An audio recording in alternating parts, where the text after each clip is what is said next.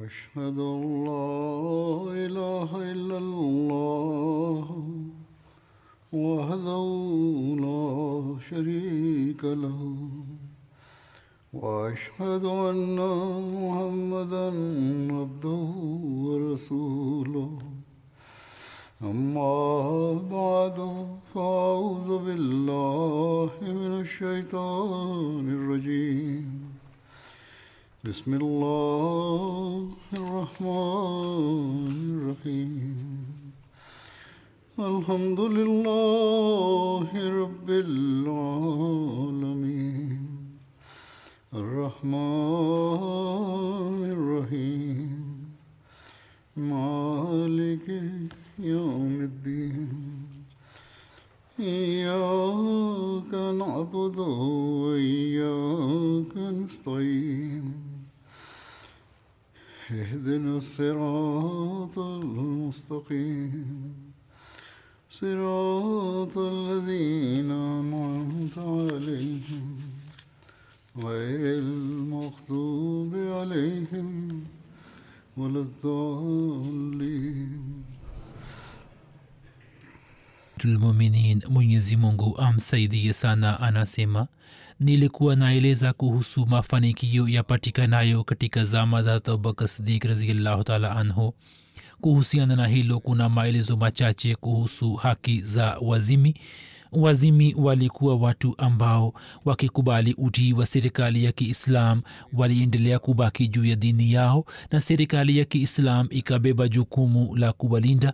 Watu hawa tofauti na waislamu wengine hawakuwa na wajibu wa kijeshi na zaka pia ilikuwa haiwajibiki juu yao. Hivyo kodi hafifu ilikuwa ikichukuliwa kutoka kwao kama malipo ya ulinzi wa uhai mali na haki zao zingine za kibinadamu ambayo katika jina la kawaida inaitwa jizia kiasi chake kilikuwa ni dirhamu nne kwa kila kichwa kwa mwaka na ilikuwa ikichukuliwa kutoka kwa wabalehe wazima na watu wenye uwezo wa kufanya kazi tu wazee walemavu wasio na uwezo wenye haja na watoto walikuwa hawatoi bali walemavu na wenye haja walikuwa wakisaidiwa na baitulmal wakati wa ushindi wa iraq na siria makabila na makazi mbalimbali mbali yalikubali kuishi chini ya himaya ya islam kwa msingi wa jizia mikataba iliyofungwa nao iliwekewa vipengele vya aina hii ya kwamba sehemu zao za ibada na makanisa haitabomolewa wala ngome yao itabomolewa ambayo wanaitumia ya kujihifadhi wakati wa vita na maadui zao na hakutakuwa na marufuku ya kupiga baragumu wala hawatakatazwa kupeperusha msalaba katika sherehe zao za kidini yaani wanaweza kuandamana huku wakibeba msalaba. Katika zama za ukhalifa wa abubakar mkataba wa suluhu ambao hat bin walid alikuwa amefanya na watu wa hira. Katika mkataba huo pamwe na mambo mengine ahadi ilikuwa imefanywa ya kwamba mzee asiye na uwezo wa kufanya kazi au akipatwa na shida au marazi fulani au mtu aliyekuwa tajiri kisha afilisike mpaka watu wa dini yake waanze kumpatia sadaka yeye atasamehewa jizia na maadamu ataishi katika darul na darul islam ambako kuna serikali ya kiislam matumizi yake na matumizi ya ahli zake yatatolewa na nizamu ya baitulmal isipokuwa watu hawa wakiacha darul na darul islam na wakitoka nje wakitoka nje au wakienda katika nchi zingine hapo waislamu hawatawajibika kuhusu matumizi ya familia zao. Sawa na riwaya moja mkataba aliyofunga khalid bin walid na watu wa hira ulikuwa na kipengele hiki ya kwamba wenye haja walemavu na waliojitolea wakfu watasamehewa jizia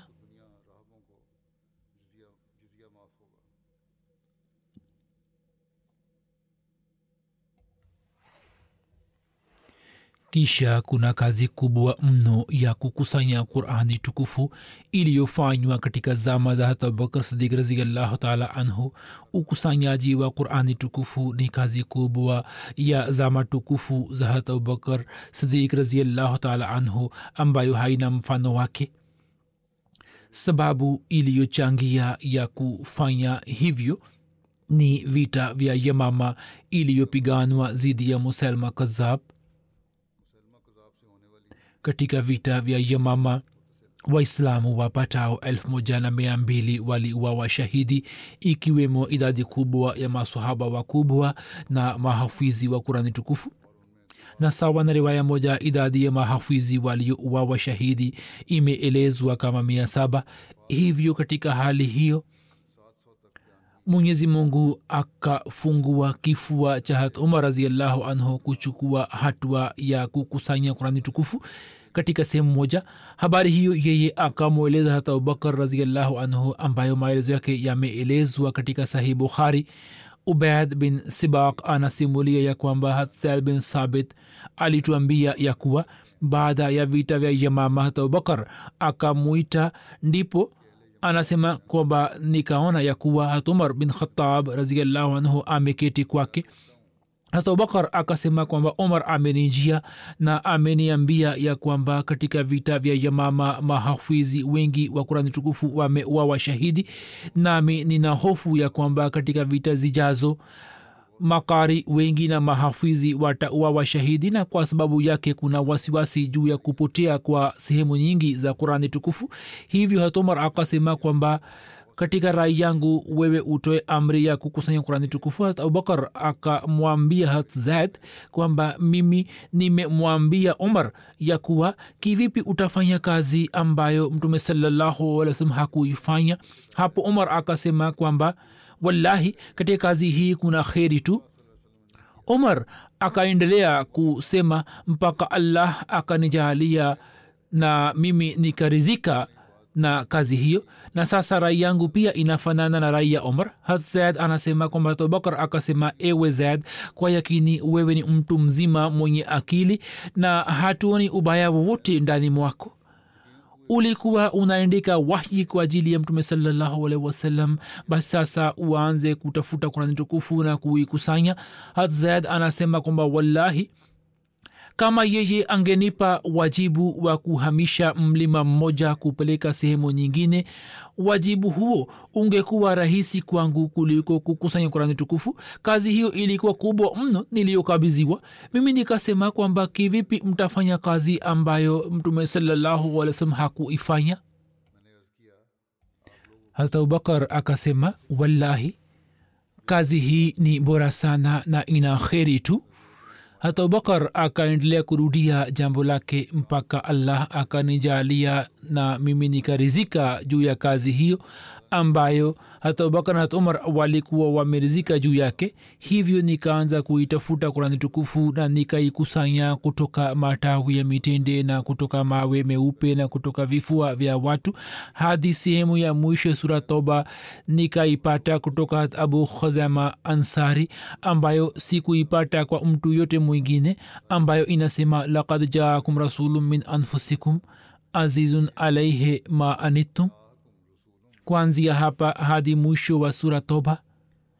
Kisha misahafu hiyo ya kimaandishi iliendelea kubaki kwa hata abubakar hadi kifo chake kisha katika maisha ya hat umar ikaendelea kubaki kwake na kisha ikaendelea kubaki kwa hat hafsa binti umar imam baghwi kwenye kitabu chake kiitwacho sharhsana akieleza maelezo juu ya hadisi za kukusanya kurani tukufu anasema kwamba kurani tukufu ambayo allah alikuwa ameiteremsha juu ya mtume wake salallahu alehi wasalam masahaba watukufu wakaikusanya bila kupunguza wala kuongeza na sababu ya kukusanya kwa kurani tukufu ya masahaba iliyoelezwa kwenye hadisi inasema kwamba kurani tukufu ilikuwa imeenea juu ya matawi ya mitende na kwenye mawe na katika vifua vya mahafizi.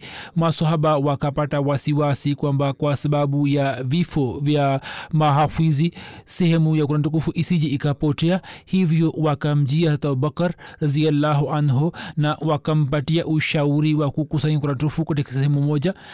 Kazi hiyo ikafanywa kwa itifak ya maswaba wote. Hivyo wao wakakusanya kurani tukufu bila kupunguza wala kuongeza jinsi walivyokuwa wameisikiliza kutoka kwa mtume salallahu alih wa sallam mtume salaa salam alikuwa anawasomea maswahaba zake kurani tukufu na alikuwa anawafundisha kurani tukufu kwa utaratibu ambao upo mbele yetu katika misahafu utaratibu huo jibrail alikuwa amemfundisha mtume salallahu alaihi yeye alikuwa akimwambia juu ya kila aya kwamba aya fulani uiendike katika sehemu fulani na kwenye sura fulani. Kazi ya kukusanya kurani tukufu ilifanywa katika zama za abubakar hat ali akieleza habari hiyo anasema kwamba mwenyezi mungu amrehemu hata abubakar sadiq ndiye ambaye alikuwa ametunza kurani tukufu katika kitabu katika sura ya kitabu musleh maud raziallahu taala anhu akieleza habari ya ukusanyaji wa kurani tukufu. Anasema kwamba habari na jambo ambalo lilikuwa halikutokea wakati ule lilikuwa hili tu kwamba kurani tukufu ilikuwa haikukusanywa katika jalada moja. Yani mahafidhi mia tano walipouawa shahidi katika vita vya yamama. Hat umar akamjia abubakar na akamwambia kwamba katika vita mahafizi mia tano wameuawa shahidi na bado tuna vita nyingi. Na kama mahafizi wakaendelea kuuawa shahidi basi watu watapata mashaka kuhusu kurani tukufu. Hivyo ni vyema kwamba kurani tukufu ikusanywe katika jalada moja. Hata abubakar kwanza akakataa kisha akakubali jambo lake. Hat abubakar akamteua zaid bin thabit juu ya kazi hiyo ambaye katika maisha ya mtume salallahu alaihi wasallam alikuwa akiandika qurani tukufu na akawateua masahaba wakubwa ili wamsaidie ijapokuwa walikuwepo maelfu ya masahaba ambao walikuwa mahafizi lakini wakati wa kuandika kurani tukufu ilikuwa haiwezekani ya kuwakusanya maelfu ya masahaba hivyo hata abubakar akatoa amri kwamba kurani tukufu inakiliwe kwa kupitia misahafu ya kimaandishi na pia umakini utumike kwamba kwa uchache mahafidhi wawili wawepo ambao wasadikishe hivyo kurani tukufu iliyokuwa imeandikwa juu ya vipande vya ngozi na juu ya mifupa ikakusanywa katika sehemu moja na mahafidhi wa kurani tukufu wakaisadikisha ikiwa mtu anaweza kuwa na shaka kuhusu kurani tukufu basi shaka hiyo inaweza kutokea kuhusu kifo cha mtume saa salam na muda uliopita hapo katikati. Lakini je mtu mwenye akili anaweza kukubali kwamba kitabu ambacho kilikuwa kikisomwa kila siku na kitabu ambacho katika mwezi wa ramadhan mahafizi walikuwa wakiwasomea waislamu wengine na kitabu ambacho maelfu ya watu walikuwa wamekihifadhi kuanzia mwanzo hadi mwisho na kitabu ambacho ijapokuwa hakikukusanywa kwenye jalada moja lakini masahaba wengi walikuwa wakikiandika na kilikuwepo katika sura ya kimaandishi. Sasa katika kazi ya kukusanya kwenye jalada moja je mtu angeweza kupata shida yoyote?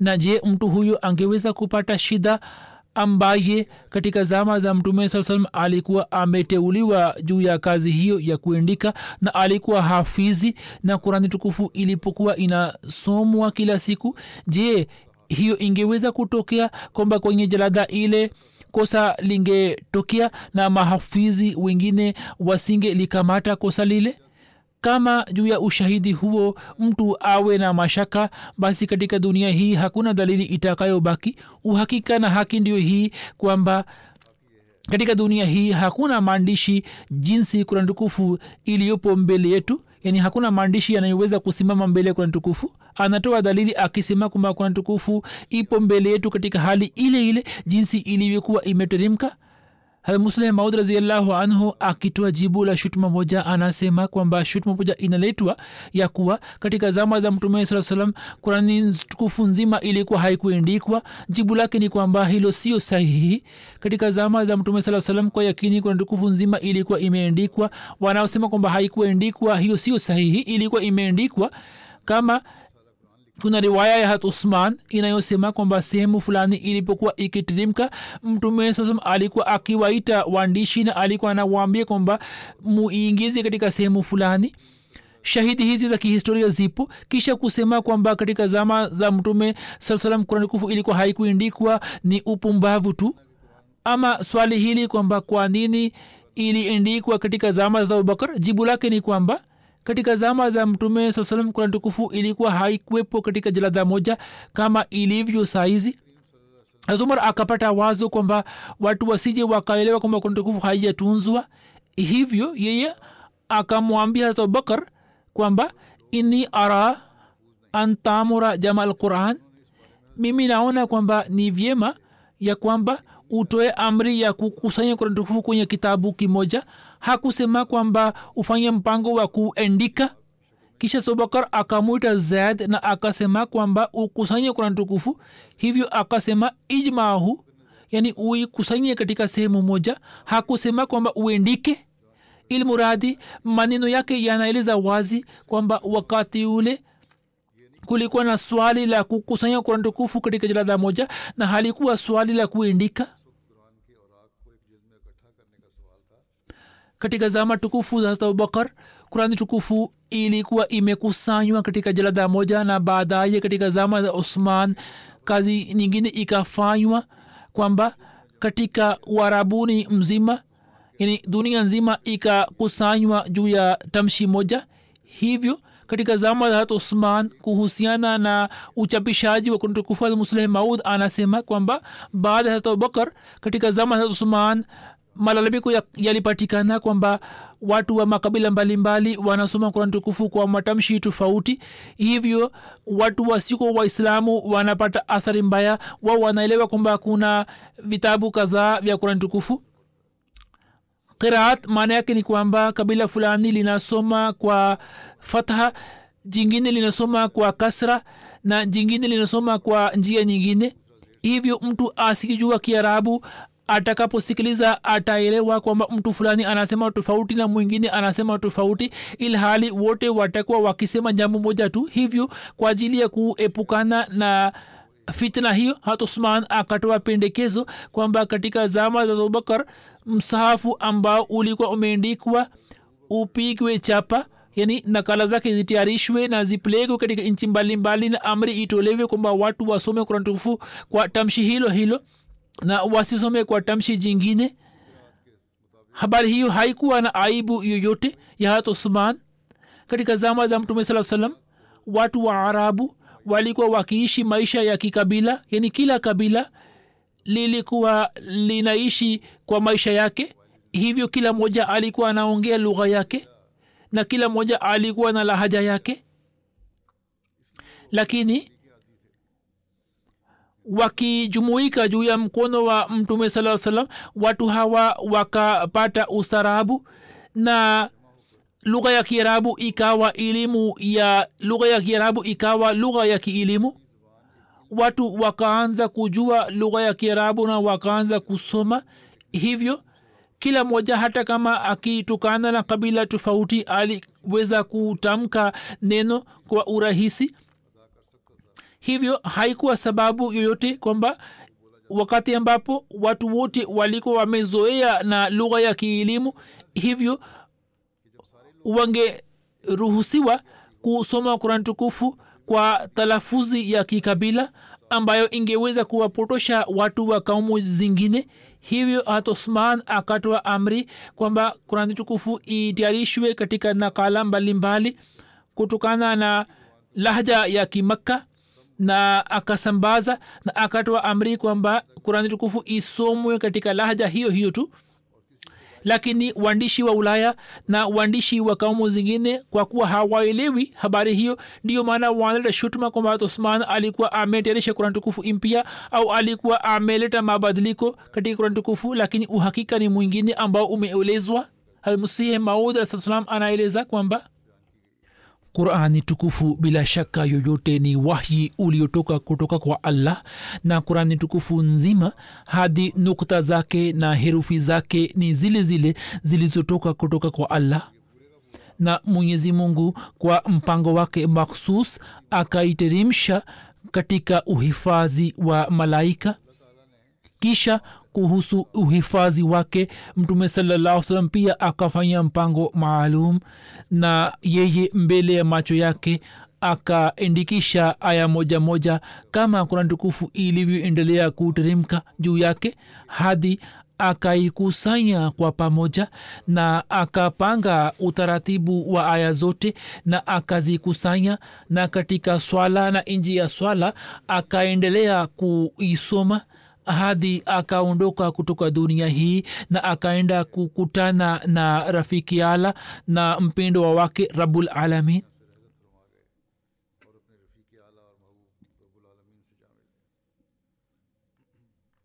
Kisha hat masihe maud alah ssalam anasema kwamba kisha baadaye khalifa awal hat abubakr sidik raziallahu taala anhu akazikusanya sura zake kwa kutumia utaratibu ambao alikuwa ameusikiliza kutoka kwa mtume saa salam kisha baada ya abubakar sidik raziallahu taala anhu mwenyezi mungu akamjaalia khalifa salat hat usman raziallahu taala anhu na yeye sawa na lugha ya kiquraishi akakusanya kurani tukufu katika tamshi moja na akaisambaza katika nchi zote hili ni swali ya kwamba sahifa ya sadiki iliendelea kutunzwa hadi lini? Yani kurani tukufu ambayo hatabaka sadik alikuwa ameiendikisha ilibaki hadi lini? Kuhusu hilo imeendikwa kwamba kurani tukufu ambayo atobakr sadik alikuwa ameweka kwenye jarada moja inaitwa sahifa ya sadiki sahifa hiyo ikaendelea kubaki hadi kifo cha abubakar sidik kisha ikaja kwa hatumar na hatumar akamkabizi umulmuminin hatafsa na akamwambia kwamba asimpatie mtu yote isipokuwa mtu akihitaji kuitumia kwa ajili ya kutayarisha nakala yake au kwa ajili ya kurekebisha makosa yake. Anaweza kunufaika nayo. Hivyo hat katika zama za ukhalifa wake akiazima kutoka hat akatayarisha nakala zake kadhaa na kisha msahafu ule akamrudishia hat mwaka hamsini na nne hijra marwan alipoteuliwa kuwa hakimu wa madina yani mtawala wa madina. Yeye akaomba hatafsa kwamba yeye ampatie hatafsa akakataa. Lakini baada ya kifo cha hatafsa marwan akichukua kutoka kwa hat abdullah bin umar akaipoteza. Lakini had usman alikuwa amekwisha tunza nakala zake tayari.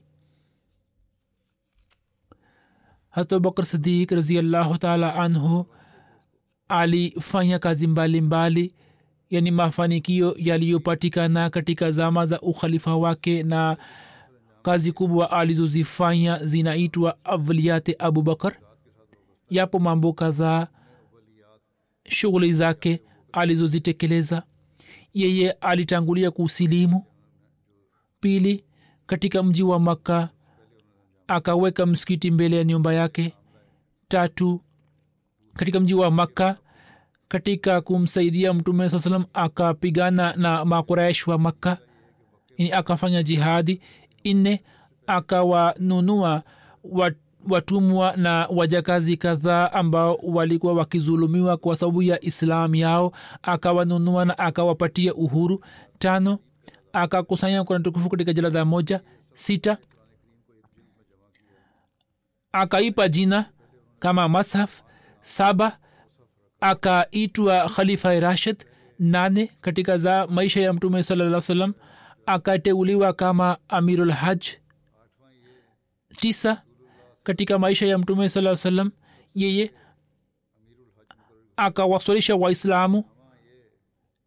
Kumi katika islam akaanzisha baitulmal kumi na moja katika islam yeye ni khalifa wa kwanza ambaye waislamu wakampangia posho yake kumi na mbili. Huyu ni khalifa wa kwanza ambaye akamteua janshin wake.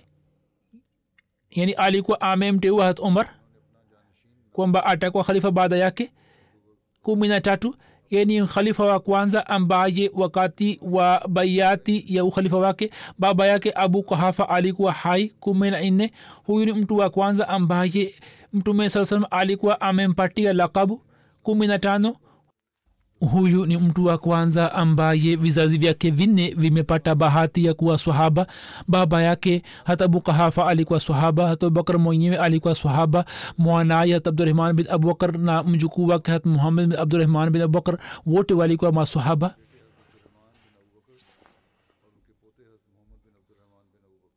Kuhusu sifa za hata abubakar sadiq raziallahu taala anhu imeendikwa yani maumbile yake imesimuliwa na aisha raziallahu taala anha. Imesimuliwa na hat aisha raziallahu taala anha kuhusu maumbile yake na kuhusu sura yake kwamba yeye alimwona mwarabu moja ambaye alikuwa akitembea kwa miguu na yeye wakati ule alikuwa kwenye hodaji yake ye akasema kwamba mimi sijawahi kumwona mtu mwingine aliyefanana na hata abubakar raziallahu taala anhu. Msimuliaji anasema kwamba sisi tukamuuliza hata aisha tukisema kwamba wewe utuambie kuhusu maumbile ya hata abubakar hata aisha akasema kwamba hata abubakar alikuwa na rangi nyeupe alikuwa mwembamba hakuwa na niama nyingi juu ya shavu lake. Mgongo wake ulikuwa umeinama kidogo kikoi kilikuwa hakisimami juu ya mgongo wake na kilikuwa kinashuka chini kidogo. Uso wake haukuna nyama nyingi. Macho yalikuwa yameingia ndani na paji lake lilikuwa juu. Ibn sirin anasema kwamba mimi nilimuuliza hat anas bin malik kwamba hat abubakar alikuwa akitumia hina. Ye akasema kwamba ndio alikuwa anatumia hina na katam alikuwa anatumia rangi juu ya ndevu yake. Katam ni jina la miti shamba fulani. Kuhusiana na kumwogopa allah na utakaso wake na uchamungu wake imeendikwa kwamba nabi karim saa salam alikuwa amewapatia hat rabia bin jafar na abubakar ardhi fulani yani mashamba fulani. Wote wakahitilafiana kuhusu mti mmoja katika mjadala huo abubakar akamwambia zabia bin jafar jambo fulani kali lakini baadaye akahisi majuto juu yake.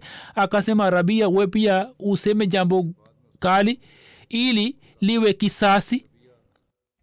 Lakini yeye akakataa hat akakataa kusema maneno makali. Wote wakamjia mtume salallahu salam wakamweleza tukio zima. Hapo mtume sasam akasema kwamba rabia wewe usitumie maneno makali bali ufanye maombi ukisema kwamba ghafara llahu laka ya abubakar e abubakar mwenyezi mungu akusamehe. Yeye akafanya hivyo. Hata abubakar aliposikiliza jambo lake akapata athari kubwa mpaka akarejea huku akilia sana. Riwaya moja inasema kwamba hata abubakar sidik aliona ndege moja ambaye alikuwa ameketi juu ya mti akasema kwamba ewe ndege uwe na habari njema. Wallahi mimi nataka kwamba niwe kama wewe. Wewe unaketi juu ya mti kisha unakula matunda na kisha unaruka. Wewe hutaulizwa wala hutapata adhabu yote wallahi mimi nataka kwamba lau kama ningekuwa mti wa njiani na ngamia angepita karibu nami na angenikamata na angenila na angenimeza na angenimeza haraka kisha angenitoa katika sura ya kinyesi na mimi nisingekuwa mwanadamu. Almusleh maud raziallahu taala anhu akieleza maelezo ya aya namba 41 ya sura annaba wayaqulu lkafiru ya laitani kuntu turaba. Yani kafiri atasema kwamba lau kama mimi ningekuwa katika sura ya udongo akieleza maelezo yake anasema kwamba baadhi ya madhehebu ya kiislam wamezidi katika ubaguzi wa masahaba wanasema kwamba abubakar alikuwa anasema maneno hayo wakati wa mauti yake hivyo ukafiri wake umethibitika yani yeye alikuwa akisoma kwamba wayaqulu lkafiru ya laitani kuntu turaba. Hatubakar alikuwa anasoma maneno hayo na kurani tukufu inasema kwamba kafiri atasoma maneno hayo. Hivi mungu apishe mbali ye amekuwa kafiri. Almusleh maud anasema kwamba kama riwaya hiyo ni kweli na habari hiyo iwe kuhusu abubakar basi maana yake itakuwa hivi kwamba mtu aliyekataa mambo ya makafiri yani abubakar ye atasema kwamba lau kama mwenyezi mungu angenitendea hivi kwamba yeye asingenipatia malipo ya mima yangu na wala asingenipatia adhabu ya makosa yangu. Na maneno hayo ni maneno ya mumini aliyekamilika. Katika hadisi kuhusu mtume sasam inapatikana kwamba mtume alikuwa akisema ya kuwa mimi sitasamehewa kwa kupitia matendo yangu bali nitasamehewa kwa kupitia ya allah tu na neno la kafiri limetumika hapa ambalo lina maana yake kwamba watu hawa wanamwita mtu huyo kwa jina la kafiri ambaye katika vita alikuwa karibu sana na mtume saa kuliko wengine. Mtu ambaye alikuwa ametoa mali yake yote kwa ajili ya mtume saa na alikuwa amemwoza binti yake mwenye umri wa miaka kumi na moja tu na mtume saa na katika umri wa miaka hamsini na nne alikuwa pamoja na mtume saa na katika hijra alikuwa amesimama pamoja na mtume saa salam dhidi ya makafiri wote kurani tukufu inasema kwamba mtu kama huyo mwenye kujitolea sana kama huyo ni kafiri basi mtu huyu ni kafiri mbele ya watu hawa lakini watu ambao hawana matendo yoyote wanadai kuwa waumini.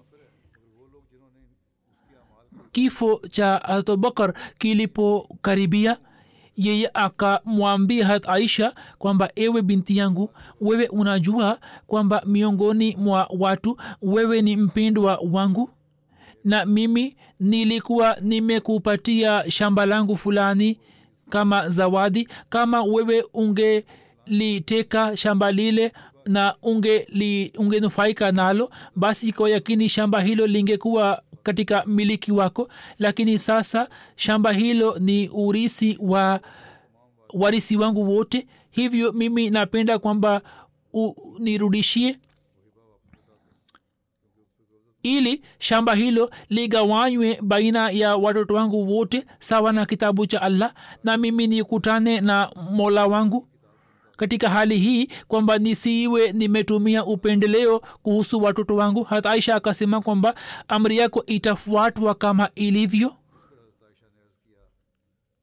Khalifa mtukufu anasema kwamba tukio ambalo nitalieleza saizi nimekusha lieleza katika hutuba za nyuma lakini narudia tena kwamba mwenyezi mungu alipomjalia ukhalifa ni habari za wakati wake kwamba siku ijayo abubakar ambaye alikuwa akifanya biashara ya nguo baada ya kuchaguliwa kuwa khalifa akaweka nguo juu ya mabega yake na akaenda sokoni njiani. Tabubada wakakutana naye. Wao wakasema kwamba ewe khalifa rasul saa salam unakwenda wapi? Abubakar akasema kwamba naenda sokoni wao wakasema kwamba wewe umekuwa hakimu wa waislamu hivyo twende tunakupangia posho urudi sisi tutakupangia posho. Hakuna haja ya kufanya biashara. Alama ibne saad akieleza maelezo ya posho yake anasema kwamba alikuwa anapewa shuka mbili na zilipokuwa zinachoka zilipokuwa zinachakaa alikuwa akizirudisha na kuchukua zingine. Na katika safari kama alivyokuwa akitumia kabla ya ukhalifa alikuwa anayatumia hata baada ya ukhalifa wake. Muslih maud raziallahu anhu anasema kwamba abubakar alikuwa mfalme wa ulimwengu mzima wa islam lakini alikuwa akipata nini? Yeye alikuwa mlinzi wa pesa ya umma lakini hakuwa na mamlaka juu ya pesa ile. Bila shaka hata abubakar raziallahu anhu alikuwa tajiri mkubwa lakini yeye alikuwa na tabia hii kwamba akipata pesa alikuwa anatoa katika njia ya allah. Hivyo kilichotokea ni kwamba mtume saa alipofariki dunia ye, na yeye akawa khalifa wakati ule hakuwa na hela.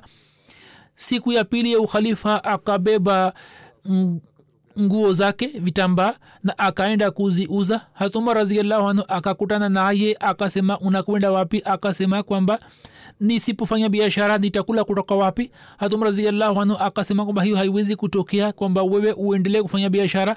Sasa kama utaendelea na kazi hiyo nani atafanya shughuli za ukhalifa? Hatubakar raziallahu anhu akamjibu kwamba nisipofanya kazi yangu kivipi nitajikimu hatuma raziallahu anhu akasema kwamba wewe uchukue wazifa kutoka baitulmal hata abubakar akasema kwamba mimi siwezi kuvumilia hiyo.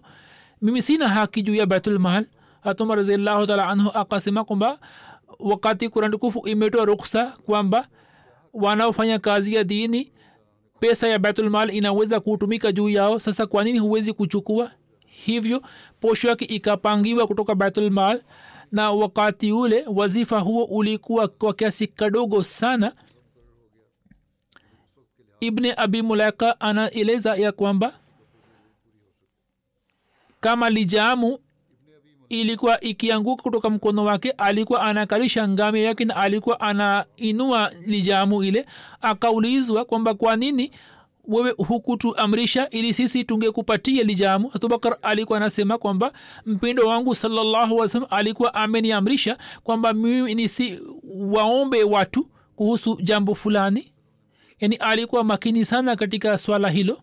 Musleh maud raziallahu taala anhu anasema kwamba safari moja mtume salallahu salam alisikiliza sauti ya baadhi ya watu wakisema kwamba abubakar ana ubora gani juu yetu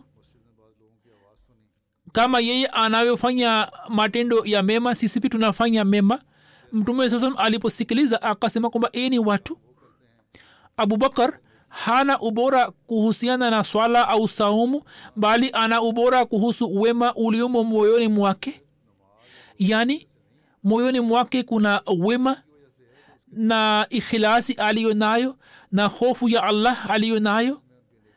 Ina kiwango hicho kwamba yeye ana ubora juu yenu na pia ana matendo yake. Hat masihi maud alah salam akieleza maelezo ya aya moja ya kurani tukufu ameeleza chio na daraja ya abubakar anasema kwamba mwenyezi mungu aliposema kwamba uendelee kufanya ibada mpaka upate daraja ya yakini kamili na hijabu na pazia za giza ziondoke na uelewe kwamba mimi sasa si yule niliyekuwa kabla bali sasa ni nchi mpya na ardhi mpya na mbingu mpya na mimi ni kiumbe kipya. Huo ni uhai wa pili ambao sufi wanaipa jina la baka mtu anapofikia daraja hiyo roho yake inapata nafh na malaika wanateremka juu yake hiyo ni siri ambayo mtume saa salam alikuwa ameeleza kuhusu hata abubakar kwamba mtu akitaka kuona mfu akitembea juu ya ardhi basi amwone abubakar daraja ya abubakar haitokani na matendo yake ya kizwahiri bali inatokana na yale yaliyomo moyoni mwake hata abu said khudri anaeleza akisema kwamba safari moja sisi tulienda pamoja na mtume sawasalam katika safari. Tulipopiga kambi watu wakagawanika kwenye makundi tofauti. Hata abu said khudri anasema kwamba nikapiga kambi pamoja na abubakar na tulikuwa naye mwana kijiji kimoja miongoni mwa mabedui. Na katika nyumba ambamo tulikuwa tumeishi kulikuwa na mama mmoja ambaye alikuwa mja mzito bedui huyo akamwambia mama huyo kwamba je unatamani kwamba mtoto wa kiume azaliwe kwako? Ukinipatia mbuzi basi mtoto wa kiume atazaliwa kwako mama huyo akampatia mbuzi. Bedui huyo akamsomea mama huyo maneno mbalimbali mbali, kama vile anasoma jenter mantar kisha akachinja mbuzi na watu walipoketi kula chakula. Mtu mmoja akasema je mnajua kwamba mbuzi huyo ni wanamna gani? Kisha akawasimulia kisa chote jinsi bedui huyo akachukua mbuzi kutoka mama huyo akisema kwamba mtoto wa kiume atazaliwa kwako kama nitasoma dua fulani na fulani msimuliaji anasema kwamba nikamwona abubakar ambaye alikwepo kule akaonyesha chuki kubwa juu ya chakula hicho na alikuwa akiingiza vidole vyake kwenye mdomo wake na alikuwa anakitoa chakula hicho akisema kwamba siwezi kula chakula ambacho kiwe njia ya kuonyesha ushirikina fulani. Hata aisha raziallahu anha alieleza akisema kwamba kulikuwa na mtumwa mmoja wa abubakar ambaye alikuwa anamletea kipato chake. Na abubakar alikuwa anakula kutoka kipato chake. Siku moja akaleta kitu fulani abubakar akala. Mtumwa huyo akasema je unajua kwamba kitu hicho ni nini? Abubakar akasema kwamba ni nini? Ye akasema kwamba mimi katika zama za ujahilia nilikuwa nimefanya kahanat kuhusu mtu mmoja. Na mimi sikujua kuhusu elimu ya kahanat isipokuwa nilikuwa nimemdanganya tu ye akakutana nami na akanipatia kiasi fulani. Hicho ni kile ambacho umekila?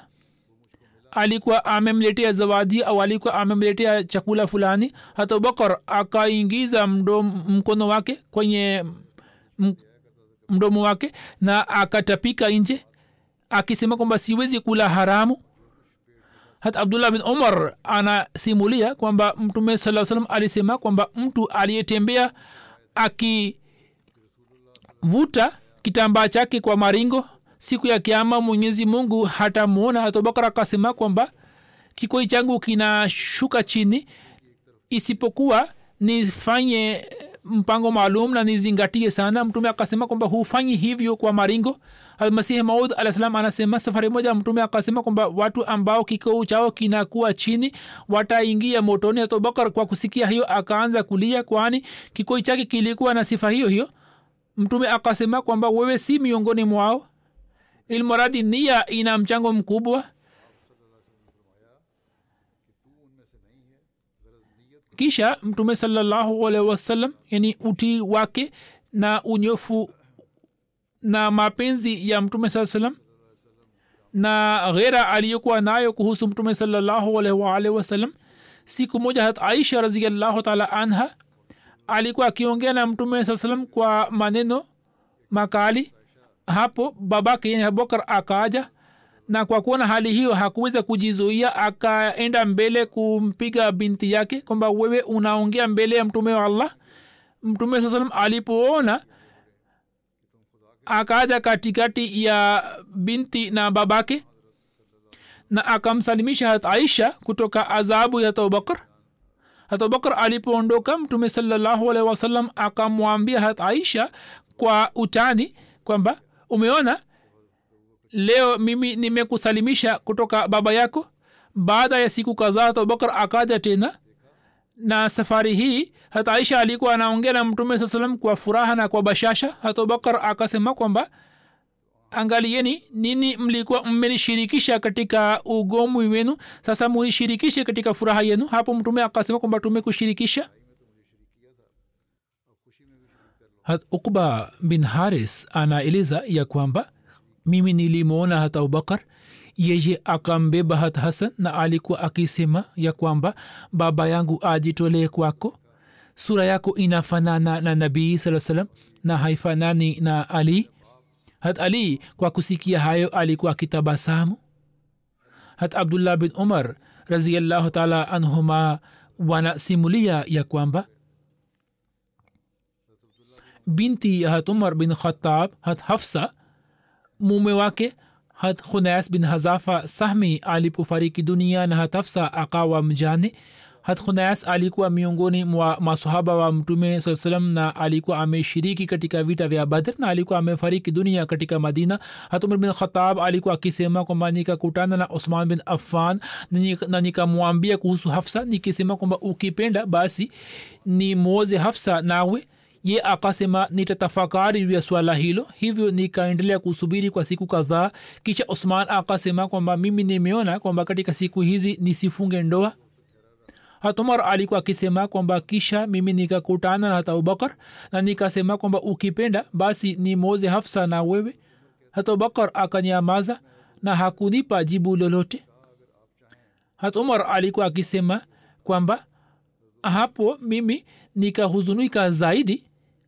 Kisha nikaendelea kusubiri kwa mausiku kadhaa. Kisha mtume akanitumia ujumbe wa kufunga ndoa na hafsa mimi nikamoza hafsa na mtume saa salam kisha abubakar akakutana nami na akasema labda ulikuwa umekasirika juu yangu?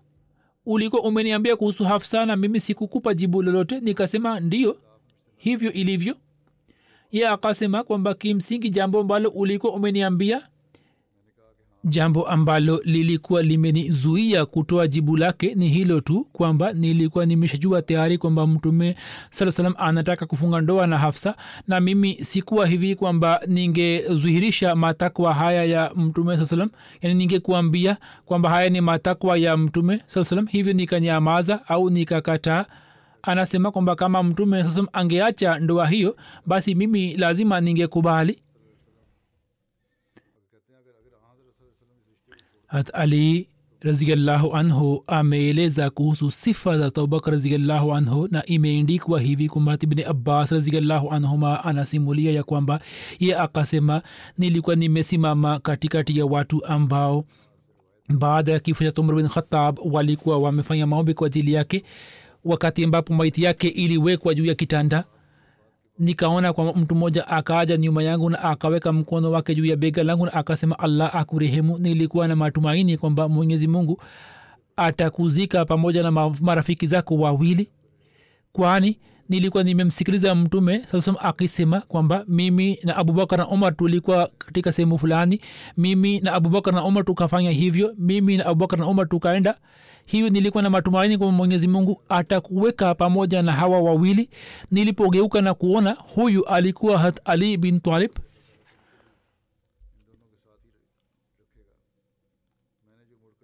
Huzur amesema habari zilizobaki nitazieleza katika siku za usoni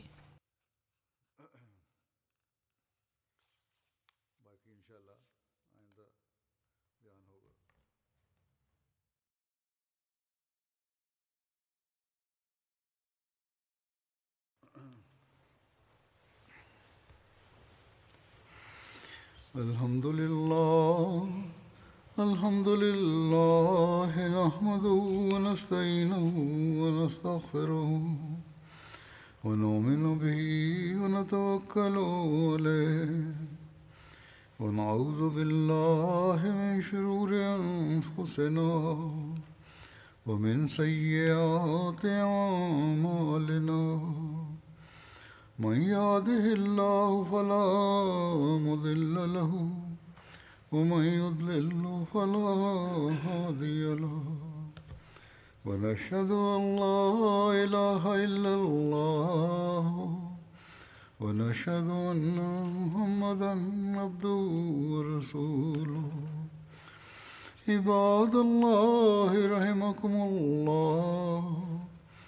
إن الله يأمر بالعدل واللسان وإيتاء ذي القربى وينهى عن الفحشاء والمنكر والبغي يعظكم لعلكم تذكرون اذكروا الله يذكركم وادعوه يستجب لكم ولذكر الله أكبر.